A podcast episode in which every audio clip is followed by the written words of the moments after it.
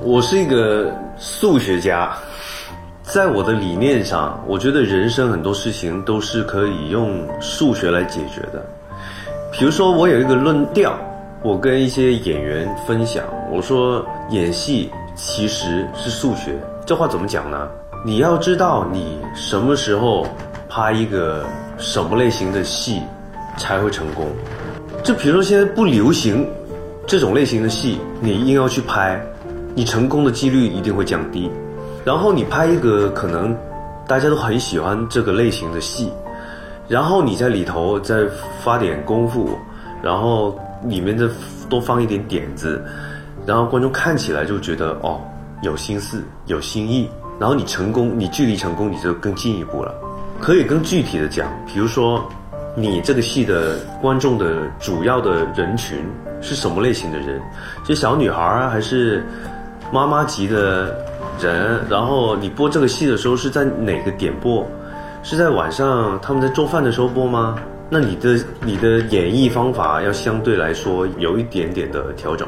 那你看的是，比如说是那种呃二十到四十岁的工作的那种群体，那他们看的时间是。不定点的，他们上网去看的。那你的演演绎的方法，可能也也应该要迁就他们的，去调整一下。所以我觉得人生来说，其实是一个数学。像你刚刚问的那个问题，其实是怎么去找到平衡？你既然刚刚说的这个受伤是个负面的东西，那你就要在正面的这个部分，你要加大一点。什么是正面的东西呢？比如说你干什么事情的时候，你会觉得高兴，你会觉得开心。对啊，每个人都是很随意，你可以说到一些你会觉得自己做完了以后你会开心的事儿。就很多人会觉得哦，买东西呀，吃饭吃一顿好的饭呀，跟朋友聊天啊，去个旅行啊，然后比如说女生很多的就哦有个戒指，我看了好多好多年了，都舍不得去买。我在我的心里觉得不是有不有钱的问题，就有个事情你很想去，比如说这个衣服，我觉得啊很漂亮，我犹豫了三个星期，我都不愿意去买了。